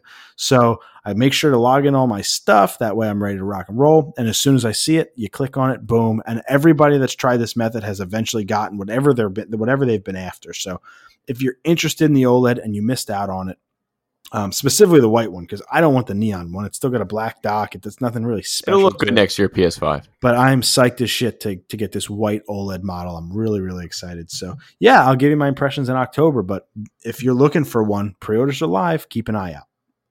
Out of nowhere, Valve has announced the Steam Deck. And I think a lot of people can make comparisons to the Switch, and I think that's semi smart, but also like it doesn't. It's not trying to be a Switch competitor. Um, long story short, Valve made the Valve the Steam machine, I think it was called, and it was a flop. And so now they they've realized the like Steam machine. They've realized that this is a market. Handheld gaming is still alive and well. The Vita is pretty much dead. The Switch is doing gangbusters. So let's give you know without the Switch Pro, like let's try to give people a more powerful option to play handheld. So this is basically like a mini PC, pretty good one in your hand with a 7 inch screen, just like the Switch Pro, 720, 780, whatever display, 720 display, just like the, not the Switch Pro, the Switch OLED. Um, very awkward analog and D pad and button placement, but apparently IGN went hands on and said it actually feels really nice. Um, but this is a, it's got like a little mouse pad for your thumb. It's it's definitely a lot, but it's going it, to take getting used to it. It'll the give D-pad, you the, the the joysticks it'll give you your entire Steam library on your on a handheld. So you could theoretically play, you know, Horizon Zero Dawn, a PlayStation game, and then you know, Control or Doom or Hades or Red Dead, maybe. I don't know if Red Dead will be available. But if like if it's on Steam, you could play it on handheld. So why wouldn't Red Dead be available? Holy shit. The things you could play. Grand Theft Auto 5 on a handheld. Like Madden. Like that's that's just stuff that I've wanted as a Switch owner. Like Madden on a handheld would be sick. Um, so yeah, this gives that possibility. Now, again, it doesn't have a lot of memory. If you want the $400 model, you're looking at, I think, uh, 64 gigs, something like that. So the same as the Switch OLED. It is $400. They have another option. I think it's like 512 gigs for like 570 and then like 600 something gigs for like 600 bucks. I, I forget the the actual price. As a matter of fact, I have them. So let me just pull them up real quick because um, I knew that I would forget. 64 gigs is 399, 256 is 529, and 512 gigs for $650. Damn. Um, yeah, long story short, people are have been saying, especially like IGN's gone hands on, and just others are saying this is basically like a pretty good gaming PC. Uh, in your hands, think of it more like a computer because you can even dock it and it becomes a Linux based computer uh, when you dock it. So there's an advantage there if you want to continue to play it on different monitors and stuff like that. You, it's kind of like a portable PC, which is pretty cool. Um, but they say it's as if you're playing on a PC set to middle settings. You know, you're never going to get the sharpest image in the world. Um, but but what did you think about this when you saw it? I mean, it came out of nowhere. Um, it, it's good. It, it's good that it's seven inch. I feel like it had to at least match the size of the Switch. Uh, me, me personally, I, I am not just not really a handheld guy. I mean, I still got my Vita. I haven't turned it on in, in, in a year or two, but I I I don't know if this will be big. I don't know, 400 bucks. That's a lot of money. Like I think you just drop to 350 and get a Switch. No.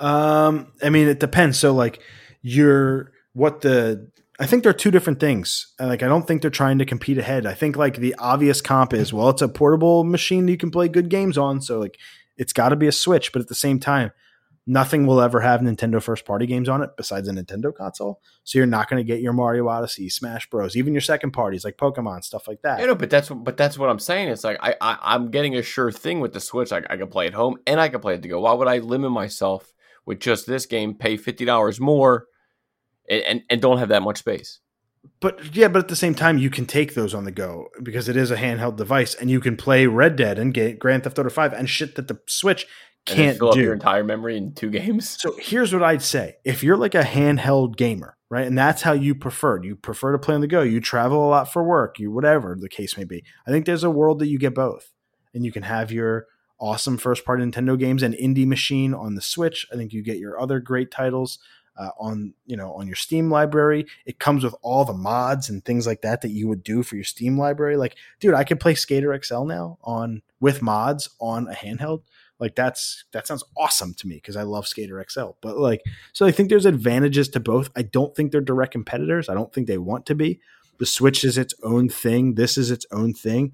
And you know, I have no interest because I don't have a Steam library. Number one, number two, I am a true console gamer. I prefer to play my games like that. Of course, I use handheld mode a lot for the Switch, but like PS5, I like sitting down with a controller on my couch. My Xbox Series X, I'm going to be a Game Pass guy.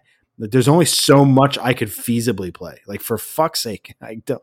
I don't have. You don't need to get a goddamn another system. You got mm-hmm. two coming. You're you're good. I am not a PC player, and like that's simple as that. I have no interest in this turning into a PC. I have no interest in plugging in different controllers into it and fight stick. I don't have interest. I have interest in playing my Nintendo games, my PlayStation exclusives, and Game Pass. Like that's what I want to do.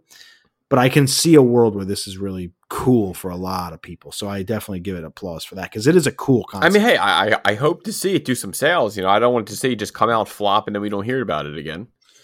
Yeah, uh, you know, I, hey, I, I mean, I'm saving 400 bucks. I ain't getting it, so it ain't gonna hurt me. Colin Moriarty had tweeted out. He said, "This is a wake up call for." I'm paraphrasing, but this is a wake up call that Sony really needs to make a successor to the Vita. And my reply to that was, I don't think so. I think. I don't with, think Sony cares, to be honest. What, what, what I think this was was a motivator. I think this is a motivator for Sony for this reason alone. We've seen Horizon Zero Dawn and Days Gone come to PC and sell 250% more profit. Like it doubled what it was expected to do for that game. And so they sold like hotcakes. I think this is motivation for Sony to get its first party games out on PC quicker. Like you don't have to wait five years for Uncharted 4 next time. Maybe just a year, maybe just six months. Maybe it releases day and date and they do Microsoft and they go PC and Xbox. That's what this is going to be. I can see like Microsoft is going to clean up with this, especially with xCloud and if they put Game Pass on this machine because it is a PC, like on top of your Steam library, because Xbox releases all those games on PC and Xbox. So now you're telling me I get to play all these fucking Xbox games that hit PC on a portable device. Like you're kidding me.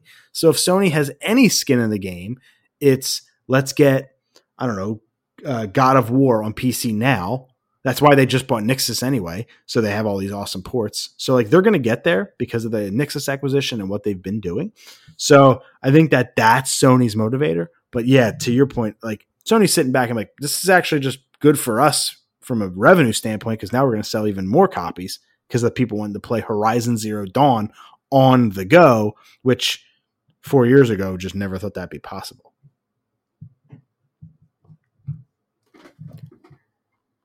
Next up, we have the review for Legend of Zelda Skyward Sword HD.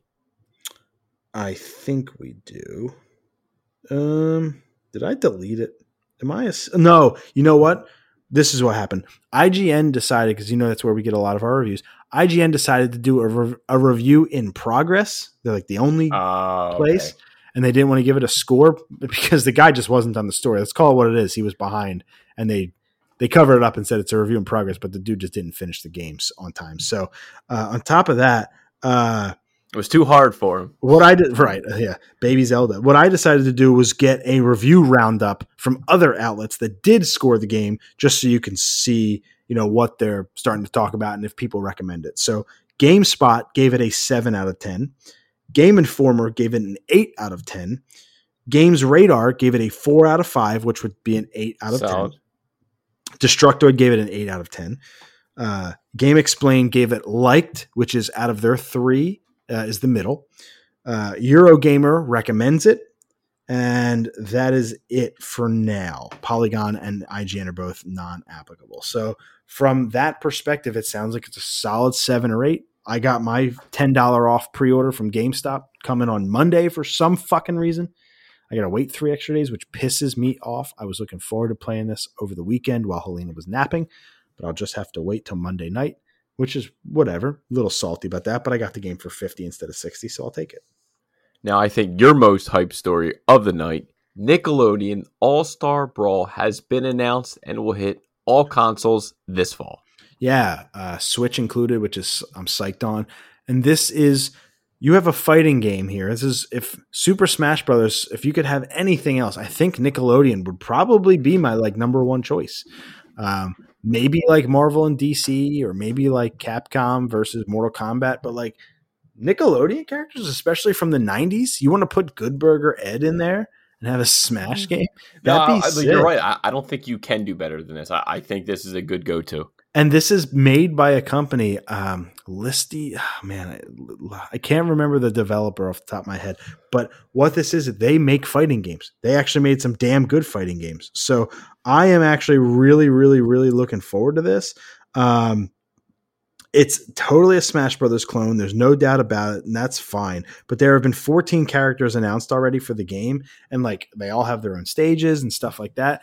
Like if you're a kid from the 90s like us and even into the 2000s because there's like Danny Phantom and Vader Zim and stuff like that. But here are the characters announced so far, and you tell me this isn't going in the right direction at least.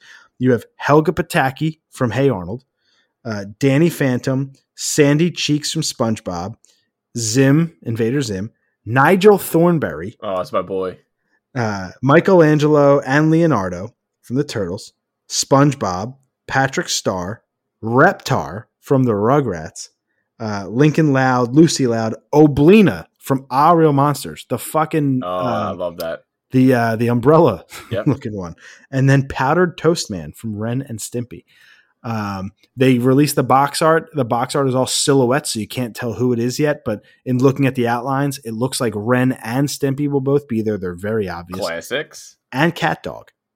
Oh, another so, show I loved. So like it looks like it's lining up to be an awesome um awesome like roster. I think Reptar probably will be the only Rugrats representative because I don't think they're w- going to want babies to get beat up. I, I can't yeah, confirm I, that. I was going to say maybe at least this day and age, or they do the teens. They do the all grown up ones, or they do like Lou, who's hilarious, like the the Stu, oh, the dad. Stu, right? Stu Pickles. Yes, Stu. So, so, like maybe they do something like that because Reptar is a wild choice. Like that's like the Ridley of this but, game. But Reptar was the shit. And he looks good. He looks like really good. That's really fun. They went with the whole cartoon aesthetic. They didn't try to make it like uber realistic. Um, and it's just a good Smash Brothers clone. Four, you know, four characters on a stage try to beat the shit out of each other, knock them off. It's exactly what I was hoping if you told me the Nickelodeon's getting a Smash Bros clone, it's either going to be the worst game ever and just a quick cash grab, or it could be made by a fighting game company who are introducing rollback netcode to this game, which Smash Brothers does not have. This game will have better online infrastructure than Smash Ultimate. So, like it, they're setting it up to with all the right features. They're going to do even more surprise character announcements leading up to the release. So they're going to treat it like it's a big deal you know, this is something that I could totally get behind. And Smash is ending. There's one more character. Yeah. So, like, what next for the Smash fans and the Smash speculators and YouTubers? They're going to turn their attention to this game, and I'm really, really excited. Is this game? I know, I you know, this again, takes off. Uh, cool, exactly. I'm really happy that you think that way. Why wouldn't I? We grew up watching this stuff. So let me ask you this: I I had proposed our top three be this? Like, what top three Nickelodeon fighters would you want to see? I'm not going to ask you to do to do three, but what Nickelodeon character from like the 90s or really anywhere would you really want to see in a fighting game? I mean, I, I, I always think back to Rocket Power. Yeah, I think Reggie Rocket or Otto Rocket would be sick. Yeah, I, I Sam. That, There's yeah. Sam in the potato salad. Squid. Yeah, I mean, I I, I don't know who I I Twister. Even Twister. Like, I, I still think you could have fun either or, like skateboarding, battle, and something like that. Um, yeah it's it's days like this where I wish Doug wasn't owned by Disney because like if I if I could have Quailman or Roger Klotz oh, or no, Skeeter, dude, no, that's it. Quail, Quailman, that, that that's a perfect character right there. It'd be so. That's like a perfect fighting game character, Quailman. But I don't know. I mean, in 2019, Nickelodeon Animation tweeted out a Super Smash Brothers Ultimate uh, uh, like homage, and Roger Klotz was on there, even though Disney owns it. So you never know. Maybe they could go to Disney and say, "Could you let us?" And we maybe we'll get Quail Man. Like that would be awesome. Um, the Angry Beavers would be fun. I think one of the two Angry Beavers. Like I think Johnny like, Johnny Bravo. Johnny uh, his Cartoon Network. Um, Oh, yeah. what about like Crumb or the other monster from the three, or like Mister Dink or uh, uh, Dexter? Dexter's Lab. Nah, he, that was Cartoon Network too. I always go to Cartoon Network. What could be Rocko? Let's get Rocko or Heffer, like the turtle, Franklin, right, or something. no, that was that's Rocko. He always go. Oh, that boy was- I was thinking of the turtle. Turn the page. I, I do. I, you, know, you know, I still never watched that movie. It was funny. I, like still got to go back and watch it. I'm- I I'm- think it's still- get my shit together. I think it's still on Netflix. But like, you know, keep your eyes on this game if you like the Nickelodeon or uh, or you care about Smash Bros. Because this, I think this is going to be okay. I don't think it'll be great. I think it'll be a fun enough game where you can session it with the homies and you'll you'll have a good time. Pokemon Unite will launch on July 21st for Switch. Yeah, this is the MMO, the League of Legends type of Pokemon game, and they have like 19 characters. You can put them in hula outfits and go fight. I don't know, not for me. It's free on the Switch at least to start, so of course I'm going to try it. So like I'll check in with my quick impressions, like probably next week or the week after.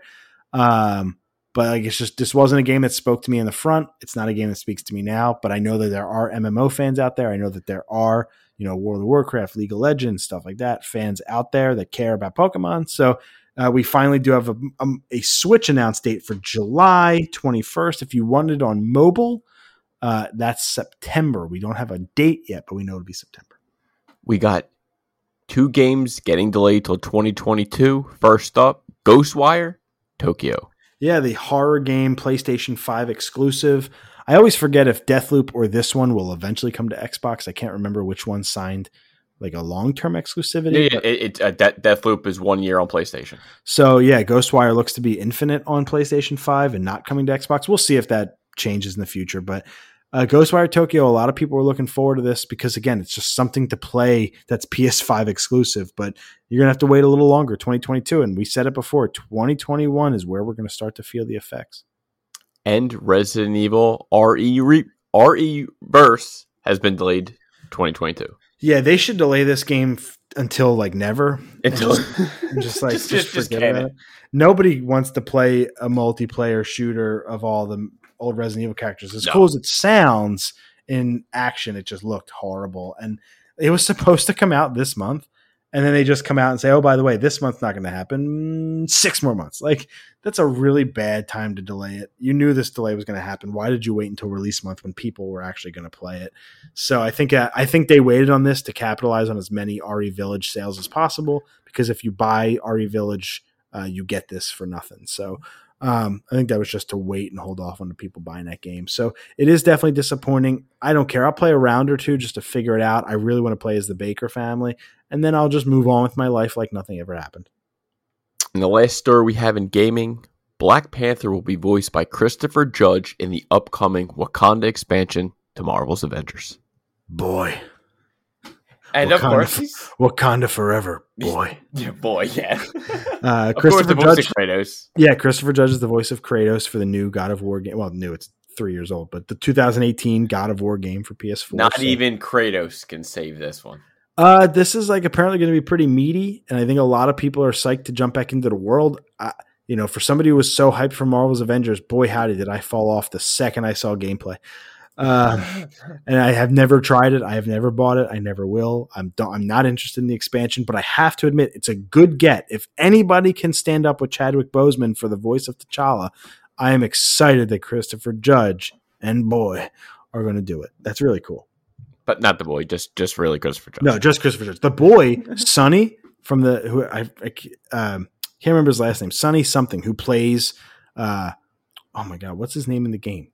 Can't think of it. Atreus. Yeah, Atreus. Uh, he is a skater in a huge way. He's in Battle of the Berrics. Oh, that's awesome. He moved on to round two.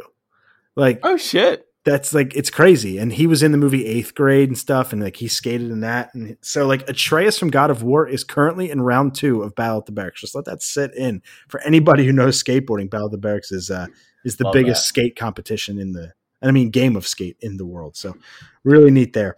Uh, let's move into the other section. I'll take back over a couple stories here in our top three for the evening. Netflix is going to start incorporating gaming into their streaming services, not just TV and film anymore. You could stream games a la Stadia or xCloud. I wonder if this will be mandatory in your subscription. They're going to jack the price, or if it'll be an optional thing. What do you think? I mean, I would like to think it's optional. I don't think that you just have to lump everyone into the gaming. I'm sure there could just be older folks who have Netflix who don't game, just want to watch the shows, movies, or whatever. So I, I hope that it is optional. Can I play devil's advocate? Of course. There is no movies only or TV only. You have to get both.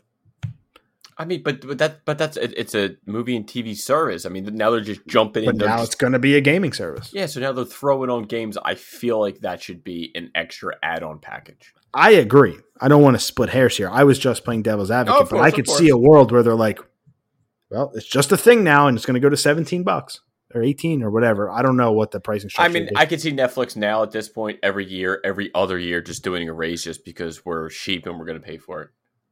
because it's auto debited and no one cares. Like, yeah, it's like all right, uh, it's fifteen dollars. Okay, what's sixteen oh five? Okay, now seventeen oh two. Okay, I've had Netflix since 07, I think, and I still to this day don't know what day it auto debits. I just see it and I'm like, fuck, another whatever. Damn you, Netflix. It's like I just, but I never remember the actual day that that bill is due. Um, is this something that you know? Because you'll be able to hook up a PS5 controller to it and you'll be able to play it that way. But you might be able to play like Game Pass games or like games that aren't on yeah, PlayStation. I, I mean, I, I could definitely see this being a lot of people, but for me right now, I, I can't see me it adding any it like adding anything. It, like it, unless oh you could play Nintendo games, like I doubt it's going to Yeah. do that. So no it's it's zero. not gonna, yeah, so it's not going to do anything for me. Nah, this is Xbox, PlayStation, PC, Indies. Like there is a zero Yeah. shot. Nintendo's gonna be like, you want to play Pokemon Sword and Shield? Go. yeah, but you want to play Mario Kart? Here you go. It- They didn't even okay. do it on their own service. Yeah, Like, just- so if if I could do that, okay, maybe you have. I'm I'm in conversation, but nah, no, thank you. uh, my biggest issue, and this is like a philosophy thing for me, um, and this is my personal feeling. I'm not going to change it. Is everybody's moving to the way of streaming, uh, but the internet service providers are saying, "Oh, yeah, well, guess what? Now we're going to introduce data caps, and if you go over 1250 gigs of data a month. We're going to start charging you and throttling you. And it's like okay so now you're putting us in an, inc- an impossible position. You want us to stream games and you want the technology to move forward but now you're capping our data and you're overcharging for like it just doesn't make a lot of sense to me. So i am never going to be in the realm of streaming games because as a just as of right now if my isp had data caps what it is in others, which they do in certain states, they just don't yet in Philly, which they will in 2022. I hope that really changes. If as my internet right now usage with just YouTube and whatever, whatever, whatever, I don't even game online and I overage, I would go over every month but two this year. So I do not need to add game streaming to that because I'm already fucked. So uh, yeah, this is just bad. And plus, man, there are still millions and millions and millions of people that do not have an internet connection that can support this in this country. The middle Yeah. of the country still runs really poorly in most cases for internet usage and like so I just worry about that. And if if I if there's going to be a gaming experience out there, I want it to be equal for everybody. That's what I love about console. It doesn't matter if you're in Oklahoma or Indiana or Idaho or Philly you get the same experience on a PS5. It's just the only thing that's different is your television. So that's why I just I am not for this at all. You good on anything else before I move on? No, all good. P, uh, definitely want to talk about this one. The company who owns PSA, which I think is Collectors Org or Collectors something, has uh, has purchased Wata Games. Yeah, so it's uh, Collectors Universe. Uh, That's P- it, Collectors yeah, Universe. So you know, base, PSA uh, purchase Wata, Wata Games. Well, well, the Collectors Universe also has the coin collecting thing too. It's PSA plus the coin. Oh, dude, there's everything. They got So Collectors they bunch Universe is the parent company Yeah. who actually made the purchase of Wata, but PSA is their most known brand. Yeah, so this this acquisition comes two weeks after the parent company of PSA, the industry leader in grading cards, autographs. They made a deal to bring Goldin Auctions under its umbrella, and the terms were not disclosed. So now, um, Wata Games is based out of Denver. Their offices will now move to PSA's headquarters in California, but Wata will keep its own name and branding still.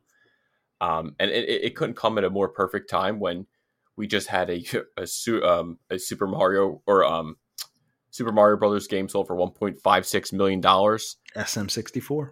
So I mean, it's it's like, and this, this shock. I mean, this was all over IG. This people were like, again, I think people saw it eventually hitting this mark, but hitting it this fast. Um, you know, uh, Deniz Kahn, he was he founded Wata in 2017. I guess he made his first public appearance, I guess, as a group as Wata in uh, um, C2E2 in 2018. That's when I actually I got a chance to meet him, talk with him. I went with uh, buddy Dom Yaniv. That was like kind of like soon after my accident, and like that weekend I was like deathly sick, and uh, unfortunately I couldn't make the after like the first day of that con. They all got to go to Dennis's house, and they got to see his N- Nintendo collection. Like it would have been your wet dream because it's all things Nintendo and everything, all original of everything when it first came out. So this was literally your dream.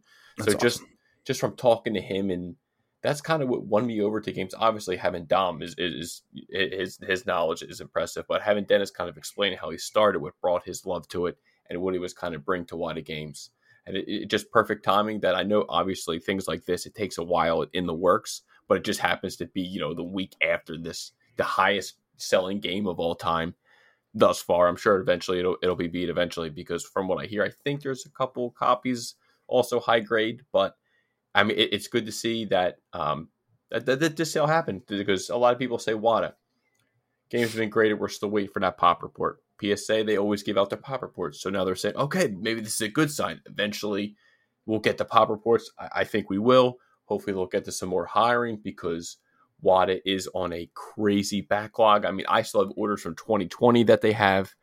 Um, I, I, it's it's just a hot thing right now. Everyone's sending so many games in at one time, and I'm just hoping I get these games back in 2021.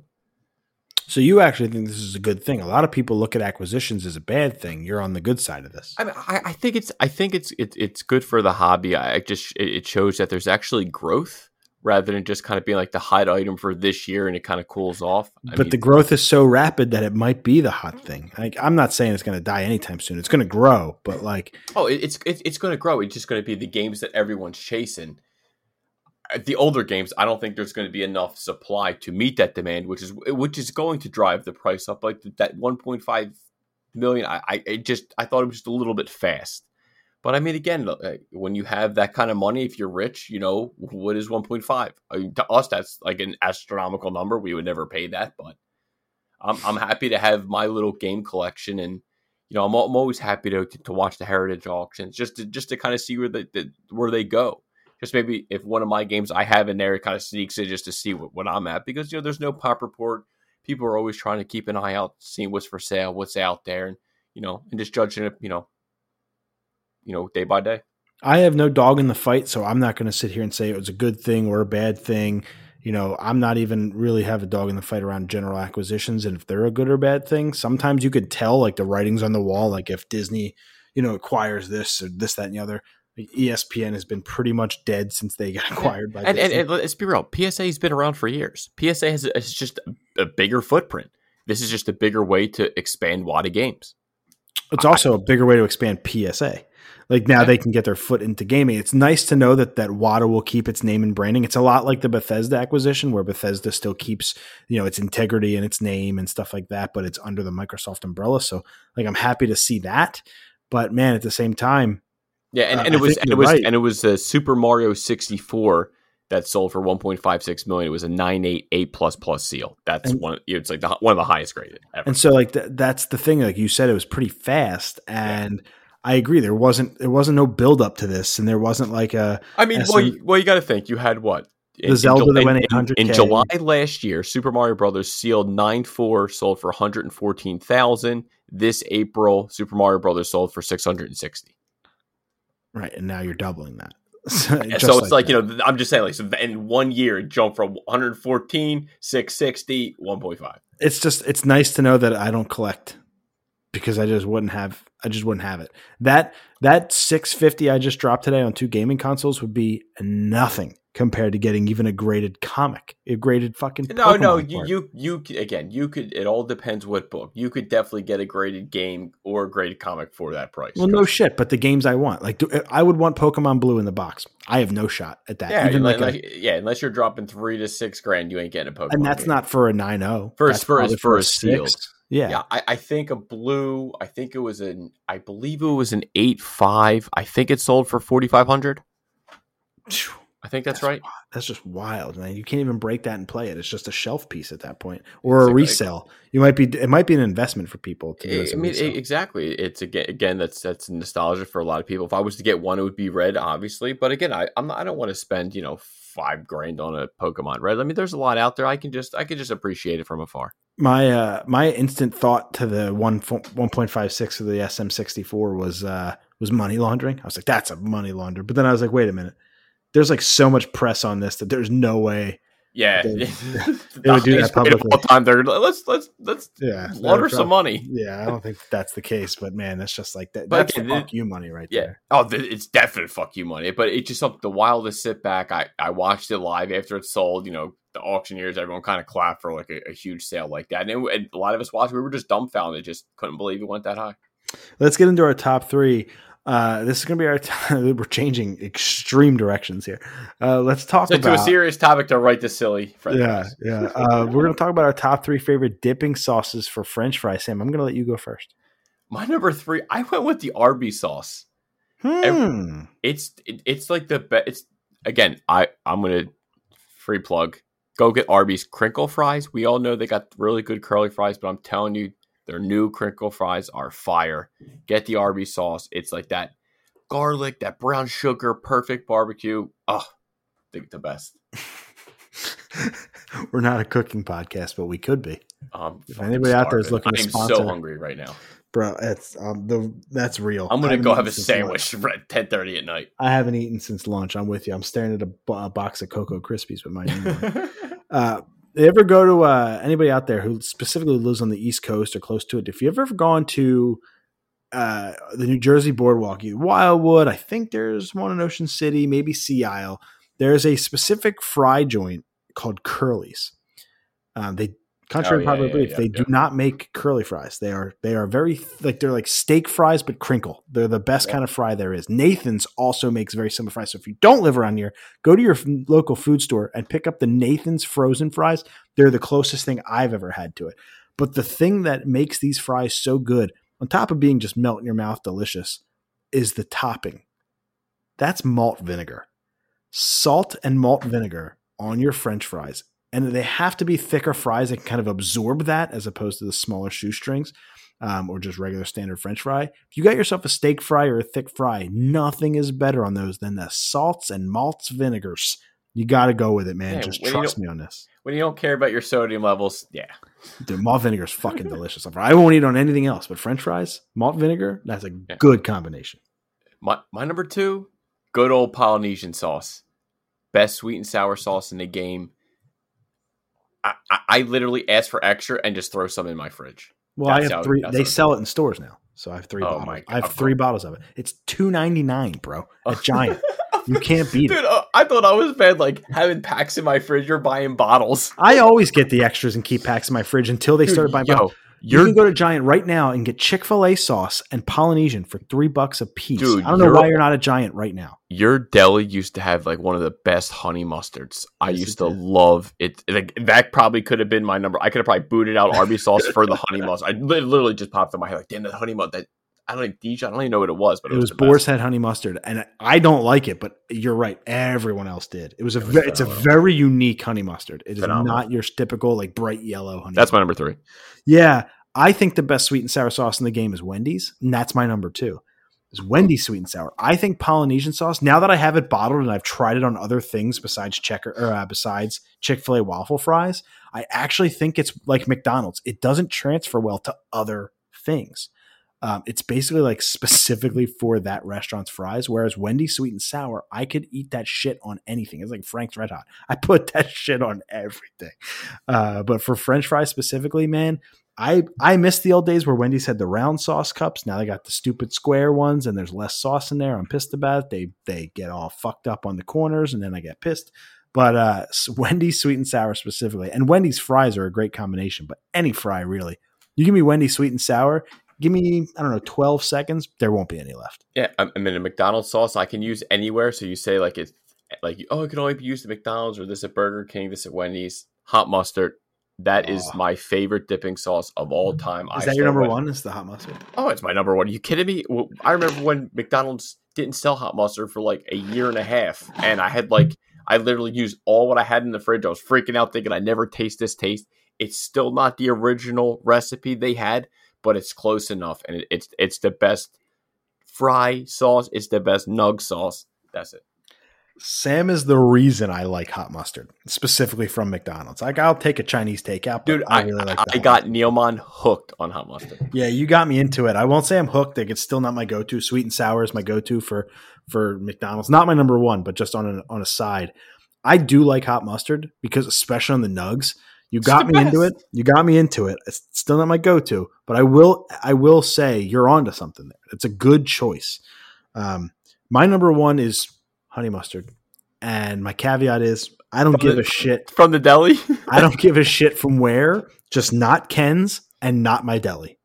Like, oh, that's no, it. No, now, no. now remember, we don't, we no longer have that deli, unfortunately. but it was still, months ago. was, That's still wet. That's still a, a new, uh, a new um, wound, a fresh wound. yeah. But, but yeah, uh, any honey mustard in the world, just not Ken's. I think Ken's is completely overrated, and also not my deli, so not Boar's Head. But you give me a fast food joint. You give me like Applebee's, Fridays, uh, the whatever that really thick shit that every pizza place seems to have, like the same kind.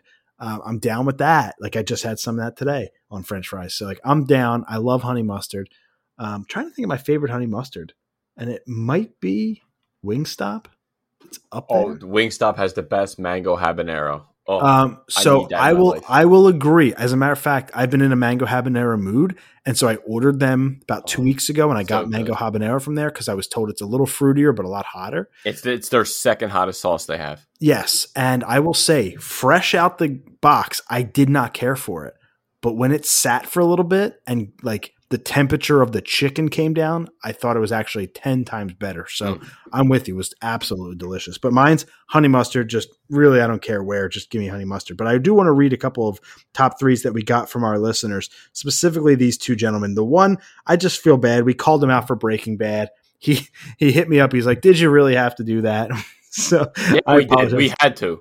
he's going to watch it now. By the way, because we ra- we ragged him too Okay, good. uh, on this podcast. So we'll give you some updates there. But the corner view, I do want to give him a shout out. He said, uh, My top three, if you care, are chocolate frosty from Wendy's. A lot of people like the chocolate frosty fry dip. Uh, Chick fil A sauce, number two. And number one, barbecue sauce, but specifically Applebee's.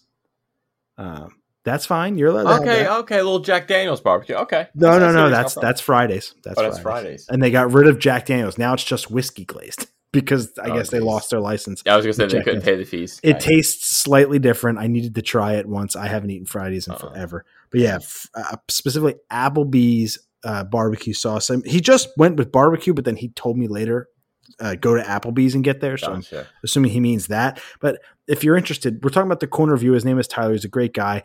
Uh, what I would like to recommend to you for him is the, at the corner's finest. He's a sports card collector who, just like comics, resells, trades, auctions, all this cool stuff. So you're into sports card collecting. Check out the corner's finest on IG, and you can follow along. He he fucking auctioned off or tried to auction off an Xbox Series S. Like he's just a good dude. So give him a follow. He deserves it. And the other one, our boy El Fuzzo, um, he sent us his Oh, top that- three. That's our hot sauce extraordinaire. Yeah, he sent us his top three, and he's a he's a good dude. He has a great podcast. Two Yeah, guys, Fuzzy, one moop. Uh, so him, check him out and Yorgo, two funny guys. check out them. They actually shouted us out for once. We've talked about like collabing with them and stuff. So hopefully we can do that sometime soon. But two guys, one moop, M O O P. Check them out. They're actually on YouTube as well. So if you like the visual pods, uh, that's where I would recommend checking them out. That's a lot of fun there. But he gave me his top three. His number three is garlic aioli. Any kind of aioli, Oh, I'm in. So I can't just really got me hungry. I can't really blame you, dude. If you're if it's an aioli, I'm K aioli. I don't know. Uh, number two is barbecue sauce, so he shares that, and then number one is honey mustard, so he shares that with me. So, so outside the aioli, it's, it's a good list. It's a solid list. So El Fuzzo, two guys, one moop, and He's, he's got some class added. Ailey. We're all like, you know, Arby's barbecue. You know, I'll tell you. I, listen, I love these random top threes. Um, it's different. It's different. Almost as much as I love a will away. We we interviewed Matt Carlson as we move into the quick, quick, quick, quick mu- music section. Matthew Carlson, the lead singer, guitar player for A Will Away, one of our last interviews before the pandemic hit. Actually, our last interview before the pandemic hit, and then uh, we had a couple during, and then we've kind of slowed down on on our own accord on that one. But A Will Away released their first new music in a couple, I think 2019, maybe early 2020 when Soup came out. But uh, this is a single called Re Up, and it's awesome. It's one of my favorite songs of 2021, not just because they were on this pod. I love that band, and that's why we got them on the pod. I love this band so much. So check it out. Will Away Re Up. It's one of my favorite songs. If you like songs that take you back to like the like old school television days and like the doo wop era and a lot of like ooh, ooh oohs and oohs and ah, like you'll love this song. It's so catchy, so much fun, but has that will away crunch to it that I love so much. So check it out. Re up R E dash U P by a will away. Sam, take us home with your primetime PSA spotlight. Yeah, so this will be the last uh, PSA spotlight I have. I'm all out of cards. Uh, CGC still has yet to receive my orders from April. Hopefully soon. Next week I will have a weekly Wata. I know my I just got some orders shifting in from scanning to grading phase. Hopefully they'll be able to ship an order soon. So I hope I'll have some more continuing for the next episodes. But today we have card that came out in 2013. This is another Yu-Gi-Oh card from Legacy of Darkness. This is a first edition reinforcements of the army. This is a super rare. It's a magic card. Um, growing up, I usually either had a dragon deck or a warrior deck, and this was basically let you let you move one lower four or lower warrior monster from your deck to your hand. So this was an awesome card that I always had to use. I think now in, in the TCG, I think it's limited that you can only have one card in your deck at, at a time. This is graded at a mint nine, and it's again Yu-Gi-Oh! Tough pulls. This is super rare. Out of a box of 24, I think you only got four super rares, two ultras, and maybe one secret. Yu-Gi-Oh! Very tough pull. Um, looking at the pop report, it is extremely low. So far, it is the lowest pop report I've seen on cards. I know I'm still newer to card collecting. Obviously, my more focus is, is comics. There's only 41 total graded first edition Legacy of Darkness cards. There's one and a six, three and a seven, seven and eights. There's 10 that are nines, which I have, and there's 20 that are graded 10 mints. So again, I, I think people just mainly get the blue eyes or the main OG cards, and they kind of forget about some other cards. At least for me, nostalgia. I, I this is the deck I play. This is the card I always use to kick some ass. Blaine, I'm talking to you. Um, I, I think eventually when CGC, CGC does do the Yu-Gi-Oh grading, I'll probably will pop this and Flame Swordsman out and just get them cross graded. I, I again, I, I just really prefer CGC's cases. I feel like they, they, they have a better aesthetic. They they feel more sturdy. This just feels kind of light and flimsy. I think I just they just look better in a CGC case, not against PSA. I just think they need a little bit of an upgrade on their cases. But that was your primetime PSA spotlight reinforcements of the army. That was it for episode 245. Hopefully, next week I'm back in the studio piece of my house where I hope you are, brother. Good audio quality and a dry floor. I want to play PlayStation again. Uh, but everybody, thank you so much for hanging out. Black Widow, Loki, Switches, Series S's, all that shit. Uh, but now we're gonna go. It's ten thirty almost at night. I gotta edit this motherfucker. Have it up by six in the morning. So we love you all so much. Thanks for hanging out. We'll see you next week for episode two forty six. Fuck the Tiger King.